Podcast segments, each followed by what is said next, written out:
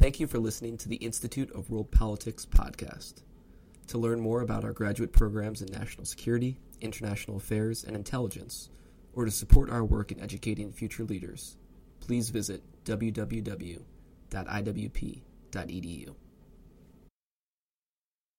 All right. Good evening, everyone. I apologize for the slight delay on our end, um, but thank you for watching this virtual lecture event hosted by the Institute of World Politics. For those of you who are new, IWP is a graduate school of national security, intelligence, international affairs. We have five master's degree programs, 18 certificates of study, and a doctoral program and also two new online Master of Arts programs. If you're interested in learning more about us, please visit iwp.edu. This evening, we'll be hearing from Mr. Ethan Burger. Ethan S. Burger Esquire is a Washington based international legal consultant and an instructor with IWP's Cyber Intelligence Initiative, where he teaches a seminar about the international law governing cyber operations. His lecture at IWP have his past lectures at IWP have included the application of international law to cyber operations, better understanding Russian use of mercenaries to advance foreign policy goals, and contextualizing Russian interference in the 2016 UK Brexit referendum and the US presidential election. His areas of interest include corporate governance, transnational crime, corruption, cybercrime, and money laundering, and Russian affairs. After working as an attorney on Russian commercial investment and risk issues, he segued into academic and advisory roles. He received his undergraduate degree from Harvard University and JD from the Georgetown University Law Center. Mr. Burger, welcome and thank you for joining us this evening. Thank you very much, Hannah. Uh, people may know that over the past week, the, the Office of Director of National Intelligence released uh, actually two or three very, very important reports. One was actually Hannah, the next slide. Uh, next slide, Hannah, please. One was about the Russian interference in the 2020 election. One was about the domestic terrorism threat. And then the last one just came out yesterday, the day before, about the overall net assessment. And uh, of particular interest is the whole situation with respect to foreign threats to the US federal elections. Next slide, please. What was most interesting about this report was that there was nothing earth shattering in it. Now, prior to the election, there was a lot of concern as to what Russia was going to be doing, whether they were going to do things similar to what they did in 2016.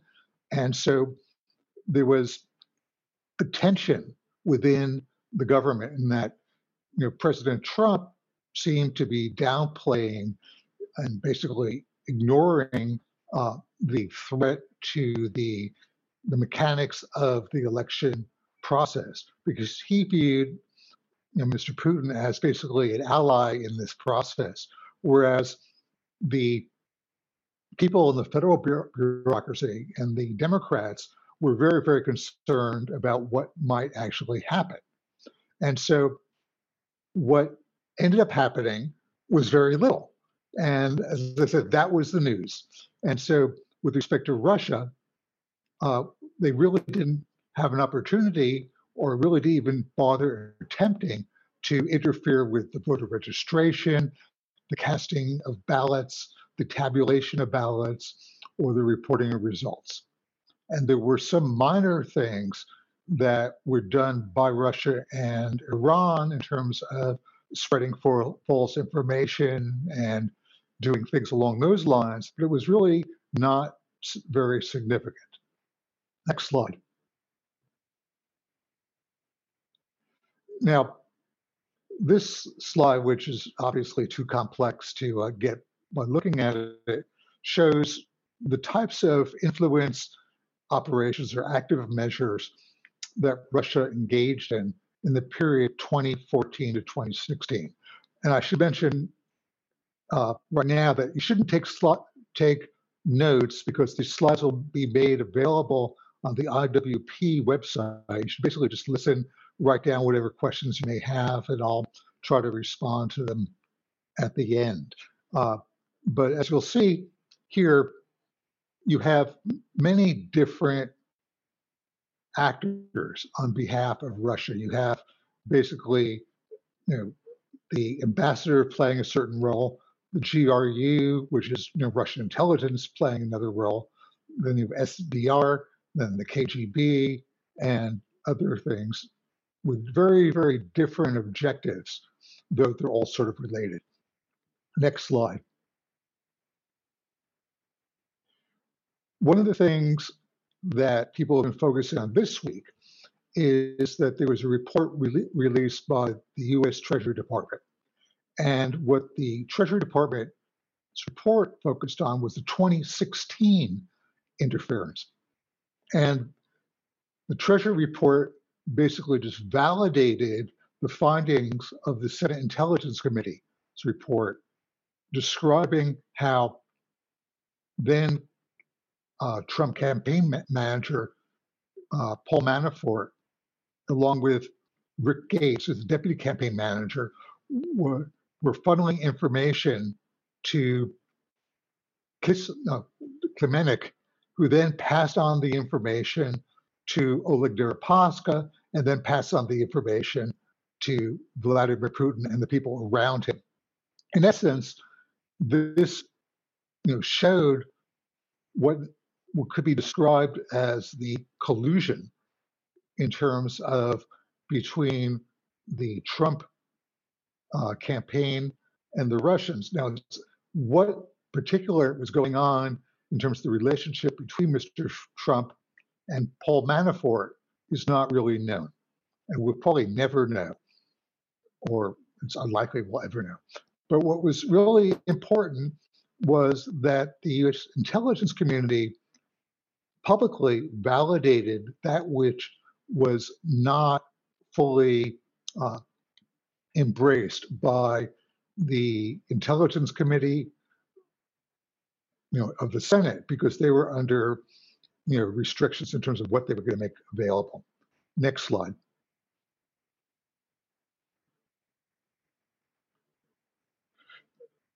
Here are basically what I call the uh, the timelines of the collusion, and you'll see, you know, what in essence happened, where first there were initial contacts, and then there between the Trump campaign, but not necessarily Mr. Trump, and then the efforts to get into the Democratic National Committee's databases, the exfiltration of emails, the sharing of the emails with um, with WikiLeaks, and then the release of those emails. And that process began basically in 2016 and then heated up in the summer of 20, 2016. So it was first it was like spring of 2016, and then all the data was exfiltrated in 2016, and it became part of the whole dynamic of the election. Next slide.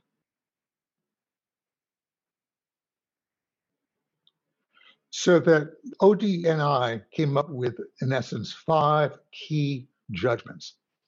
The first one was that there was no evidence of any successful attempt of a technical nature to interfere with the voting process. As I said, that includes registration, casting of ballots, tabulation, and reporting. And what was important was that they were confident that if there had been any type of technical interference or, or, manipulation, they would have been able to pick it up. Now, essentially, this is like a threshold issue because they felt that unless this was of a sizable nature, it really would not have impacted the results. And they said that they really couldn't issue an opinion as to whether there may have been some minor things at the state and local level, but they were fairly confident that it had not been successful. The judgment two is the idea that they their findings was that Vladimir Putin signed off on this entire process both in terms of the influence campaign and the effort to denigrate, you know, now President Biden, support uh, then President Trump in terms of undermining the public, the American public confidence in the election process, and that was, you know, very much a reinforcing of what Mr. Trump was saying publicly in terms of the unreliability of the voting process, in terms of absentee balloting, et cetera. So that while you know, Russia was in, in a situation where they had to create their own content, they simply had to follow that which Mr. Trump was saying, you know, to the media directly, you know, the commercials, et cetera, and sort of provided an echo chamber to that which is already taking place. And that's sort of different than 2016, where you know the Russians were actually develop, developing more of their own content and and directly uh, sending out information to voters. Next slide. The third thing is that Iran, for the first time, got active in the process. Now, Iran's influence campaign was not focused in on you know mechanical voting type of things, but they did something strange. They reached out directly to potential voters, but it's hard to understand what their objectives were because they were trying to discourage certain people from voting and it's not clear how that would have helped in their objectives, which basically was to disparage and undermine President Trump. Though Iran really didn't go out of its way to build up Joe Biden as a candidate. China, in contrast, sort of was fairly aloof in the whole process. They did some sharing of their views on various issues, but they really didn't sort of take and didn't really make an effort to undermine Mr. Trump, though there's a minority view within the office of the Director of National Intelligence who felt that indeed there was an effort to undermine Mr. Trump. So it's not a uniform uh, position on that issue. And then the next thing were additional foreign actors, and that's like Hezbollah in Lebanon, Cuba, Venezuela, and they made certain efforts to influence the election, but these are relatively minor. Next slide.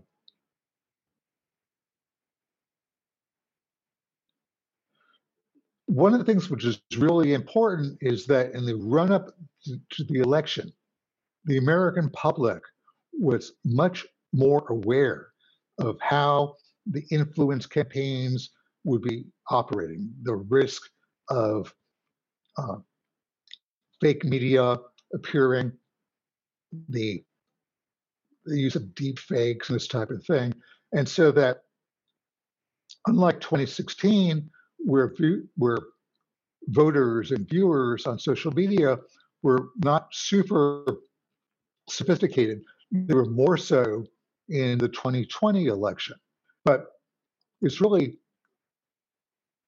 domestic sources and groups like QAnon who played a much greater role in terms of influencing sort of or in a sobertly uh, designed and maliciously motivated type campaign. And then there's like a lot of social media which was of a much more efficient nature, nature, like the Lincoln Project and things like that, and of course all the other PACs and things like that, which were sharing things, and then of course all the organizations which are active on Facebook and other mainstream social media.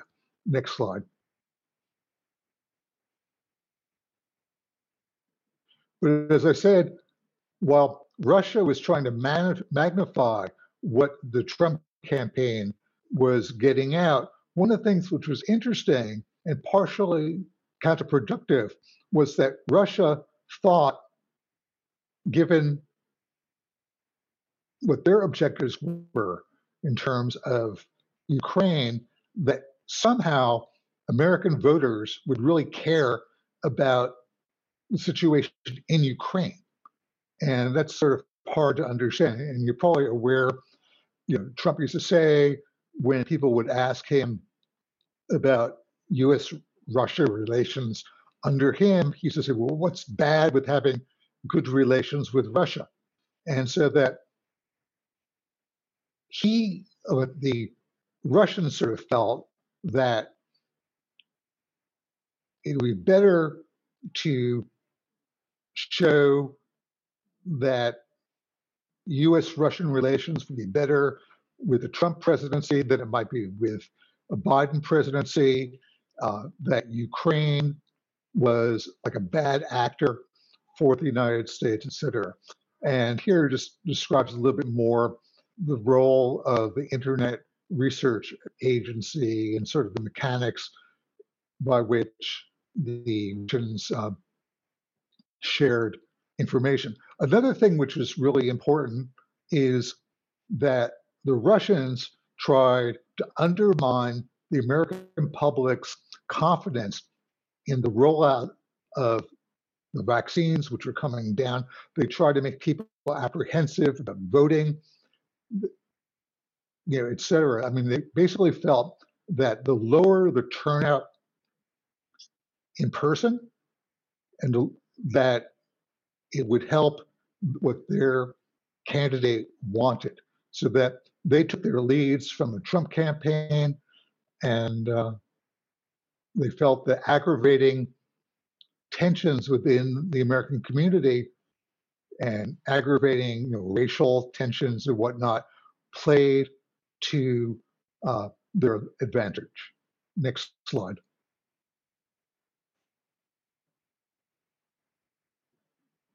Uh, one of the reasons why Russia and Mr. Putin viewed you know, Mr. Biden as not desirable is that you know, Joe Biden took the lead uh, or was assigned a leading role in you know, President Obama's Ukrainian policy. And that is both with respect to the post uh, Crimea situation, uh, the Russian uh, support of the separatists in eastern Ukraine, etc. And so that they felt that a Biden presidency would be like a continuation of an Obama presidency on in the foreign policy uh, arena. Next slide. Well, there's a lot of emphasis in terms of interference in the electoral process at the presidential level. What is particularly important and often overlooked is the impact on a small change of voting in at the state level, either for the Senate within states with respect to the casting of the electoral college votes, as well as congressional seats. Now, everyone is probably familiar with how few votes differentiated the Democratic and the Republican candidates in Georgia, so they had to go into a runoff, and ultimately the Democrats got both seats in Georgia. In, in Arizona, the voting was very close for the Electoral College. It was also very close for Michigan, Pennsylvania, and Wisconsin, though the Democrats got you know, narrow victories in all those states. In the congressional elections, there were many states where the margin of error, or the margin of victory, was 5% or less. And the Democrats, who expected to win or be up by about 35, 40 seats in Congress, their uh, majority was shrunk.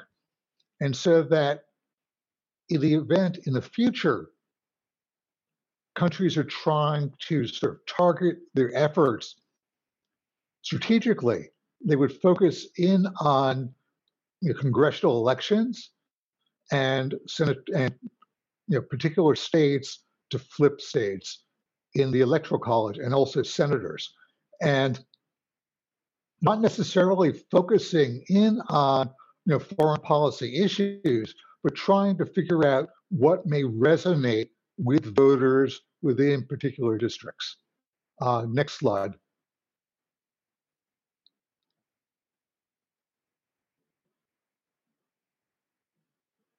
Uh, this thing is not so important except to mention that the Russians tried to sort of directly go through US persons to try to influence uh, the Trump campaign. In this case, it was Rudy, Rudy Giuliani.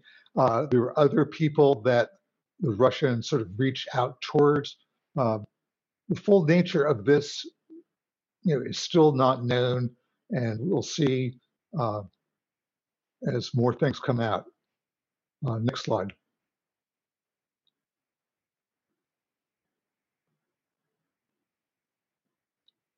The Russians also have done some things which they hadn't done previously, which is the outsourcing of some of their work to uh, private entities and contractors in countries like Nigeria, Ghana, Mexico, so that not everything is emanating from Russia in terms of the, you know, the social media type things, and so that you have you know, third world or third country nationals being used uh, basically as contractors, you know, for the Russians to do these types of things, and very often, you know, they're trying to magnify U.S. domestic sources. Uh, and that's done, you know, on Russia Today, which is you know a Russian, you know, television uh, network and Russian newspapers, and also trying very hard to promote the QAnon conspiracy theories. Next slide. Um, just prior to the election, the United States conducted two dozen cyber operations and that was confirmed by Paul uh, Nakasone. Uh, there's a very, very good YouTube program that, and I give you the link beneath it in the middle of that page that's worth watching, which studied, you know, Russia, Russia disinformation operations in this last election. Uh, and Neuberger was the principal participant uh, in this program, and I recommend it to you. Next slide. And just yesterday, the United States announced the sanctions that they're imposing on Russia. And these are sanctions for the 2016 election, the 2020 election, the SolarWinds hack, and also for the treatment of political dissidents such as uh, Alexei Navalny. Now, while these sanctions may seem like they're fairly substantial and they are a notch up on what was already there. What's significant is what they did not do, which is they did not sanction the uh, Russian energy sector. They did not sanction uh, President Putin personally. They did not cut off Russia entirely from um, from the international financial, you know, you know community in terms of wiring money, this type of thing, and so that there's more stuff that could be done. Uh, I think that in the United States there would be a lot of opposition to ratcheting up uh, things at this stage. Next slide. And I just very briefly mentioned this in terms of Iran being involved in some, um, you know influence campaigning that what's interesting is they mas- masqueraded as people with the Proud Boys, and they you know sent messages and reached out to African Americans, particularly in Florida. And you know why they did this is not quite clear. Nick, next slide, please. China, you know, it, didn't target the elections per se. Uh, they are basically just trying to make the American public more aware that their interests have to be considered by the United States in the future. They also try to defer or reject you know, the idea that they were behind the COVID 19 virus and some type of nefarious, nefarious way. You know, you know, that's you know all very important. They try to uh, emphasize that they were fairly good at, at limiting the spread of the virus within China, um, and so and that you know, basically it was more like conventional public diplomacy type of thing you would hear on the Voice of America, actually not Voice America, but Radio Liberty, Radio Free Europe, uh, and the type of thing that the Chinese would have ordinarily over their radio uh, to make people aware of their policies and what's going on within their country. Uh, it's more effective than the newspaper China Today because it reaches a wider audience. Next slide.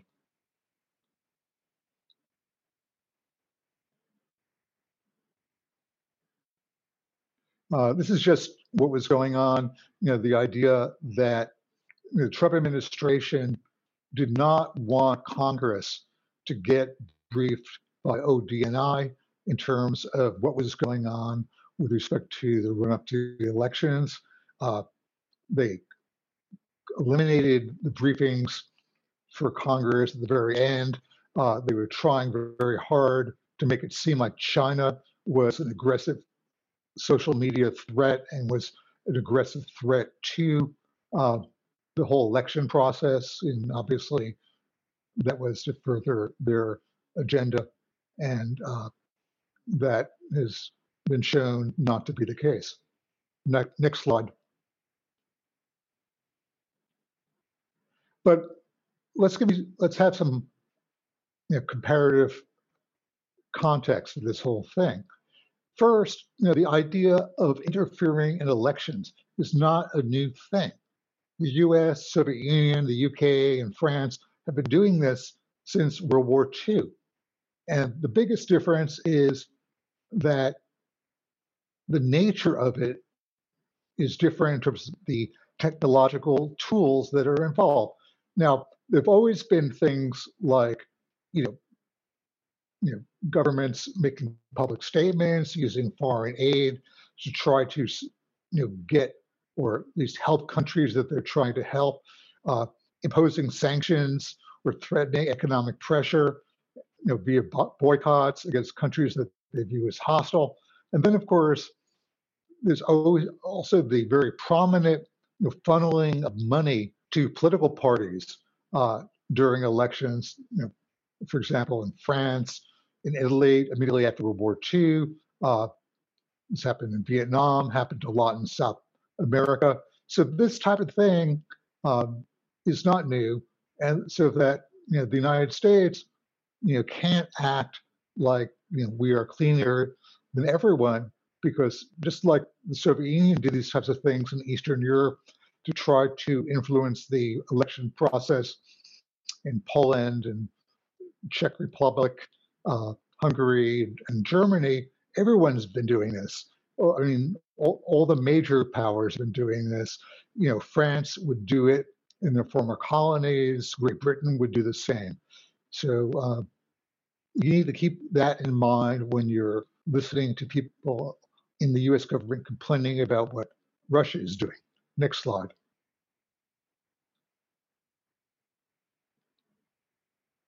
Uh, there are a number of people who have studied this topic, and I just sort of throw out uh, some of the studies that have been done. Um, and as I said, it's not worth going into that here, but if you want to uh, do further research on this thing, this slide is available to use as a basis for such research. Next slide.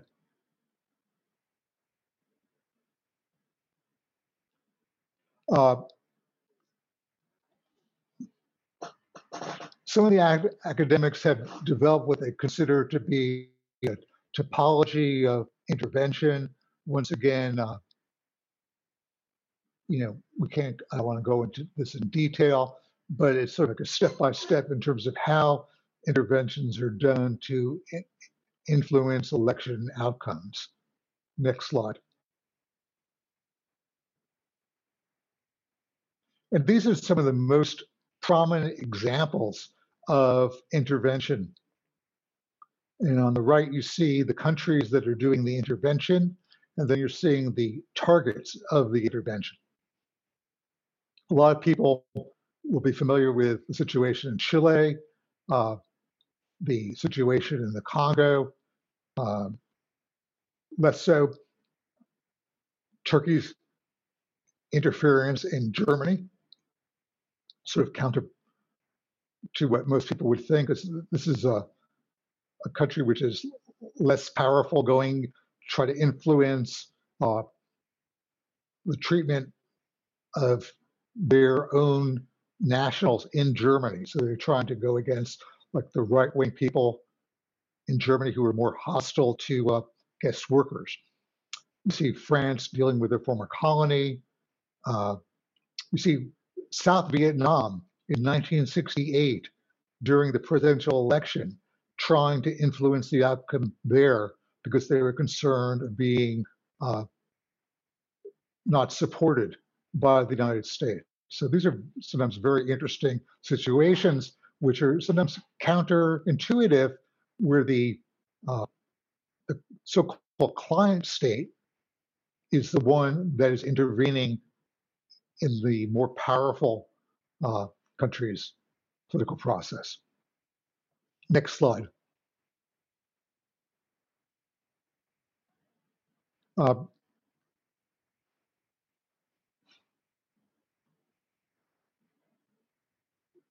this is like just important to appreciate the fact that uh, you need to be monitoring all aspects of what's going on in the country in terms of the political media uh, within a country and do you see the impact of your own uh, efforts because you know, it's very possible that you may be uh, trying to influence another country's uh, policies or perceptions of you, and it could be counterproductive. Uh, as I said, you know, the Russians may have experienced that by their over focus on Ukraine and the United States because it was not like a winning issue for them. Next slide. Uh, the Australians are trying to experiment uh, with trying to make their electoral process more transparent. Uh, what they're concerned about is largely uh, Chinese political intervention in their elections through uh, companies that either they do business with them or they own outright. Uh, this is very hard to do given uh, that you know you have you know, shell companies and dummy companies and you know just because a company will be doing business with another company doesn't necessarily mean that uh, they'll do the bidding of the first country. And so it remains to be seen whether or not you know this Australian effort will be successful. Next slide.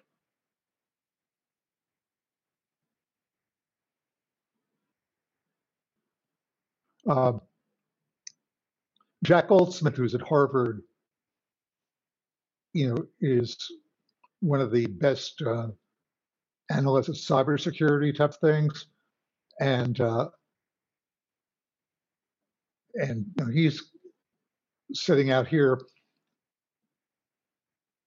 some ideas that he thinks should be done to improve uh, United States cybersecurity. Uh, once again, I just shared with you uh, this article is worth looking at. I don't want to really get into it because it's a little bit off topic, but I think it's worth uh, noting. Next slide.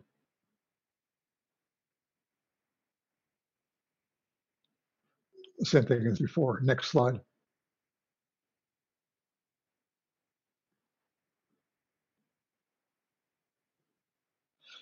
And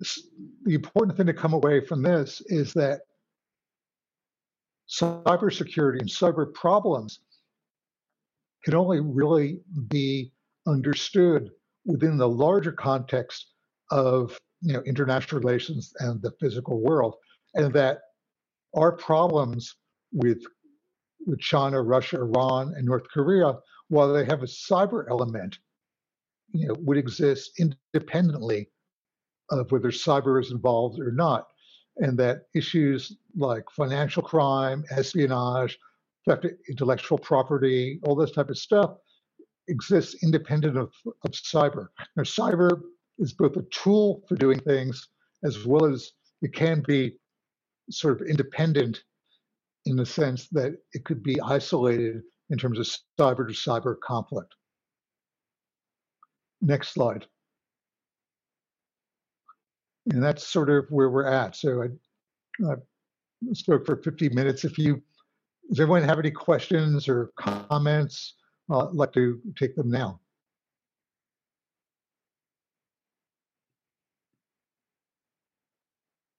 All right. Yes, now we will transition to the q&a portion of the seminar. So if you have any questions for mr Burger please feel welcome um, to comment in the q&a section at the bottom of your zoom screen.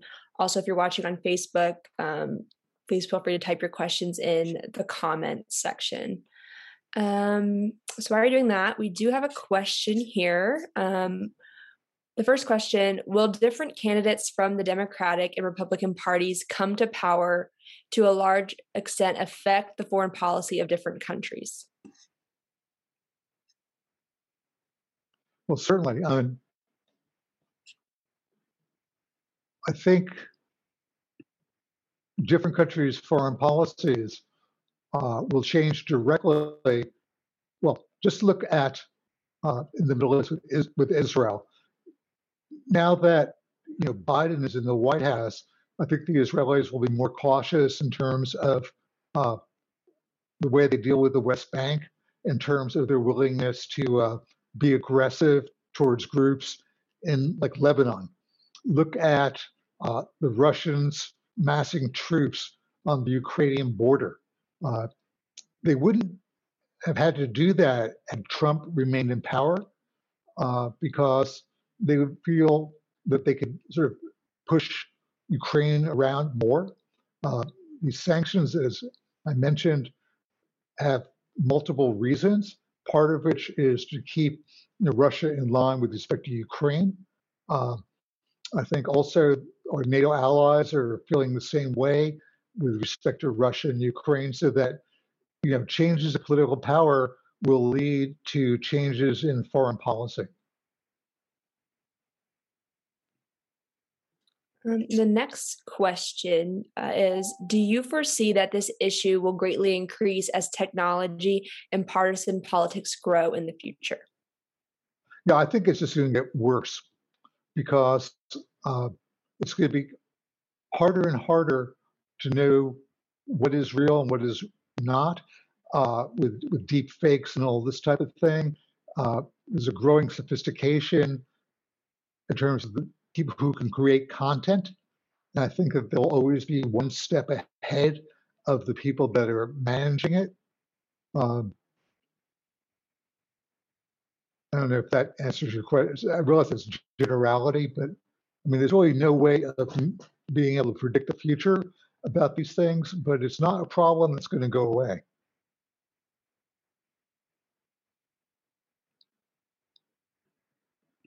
Okay, I think that was um, the last question that I see on the docket. So if you have, we'll give it about a few more seconds. If you have questions for Mr. Burger, please feel welcome to comment in the Q&A uh, section at the bottom of your Zoom screen. Um, one attendee asked, will you make the slides available Um, and I think we can share those after um, the presentation and the follow up email to the attendees. Okay. Well, thank you Um, very much for coming in, I guess. And thank you, Hannah, for taking me through the slides. Yeah. Um, we'll give it a few more seconds if anyone has any follow up questions. Um, just give it a, a second or two. And if not, then we'll close the presentation tonight. Great.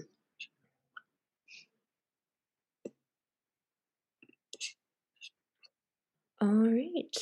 I don't Okay. see any more questions. Um, so I would like to thank Mr. Burger for joining us this evening and all of you who tuned in he- on here and, and Facebook. If you're interested in attending other upcoming webinar events, supporting IWP, or applying to one of our graduate programs, please go to iwp.edu. Again, that's iwp.edu. Thank you, everyone, and I hope you have a great weekend. Bye bye.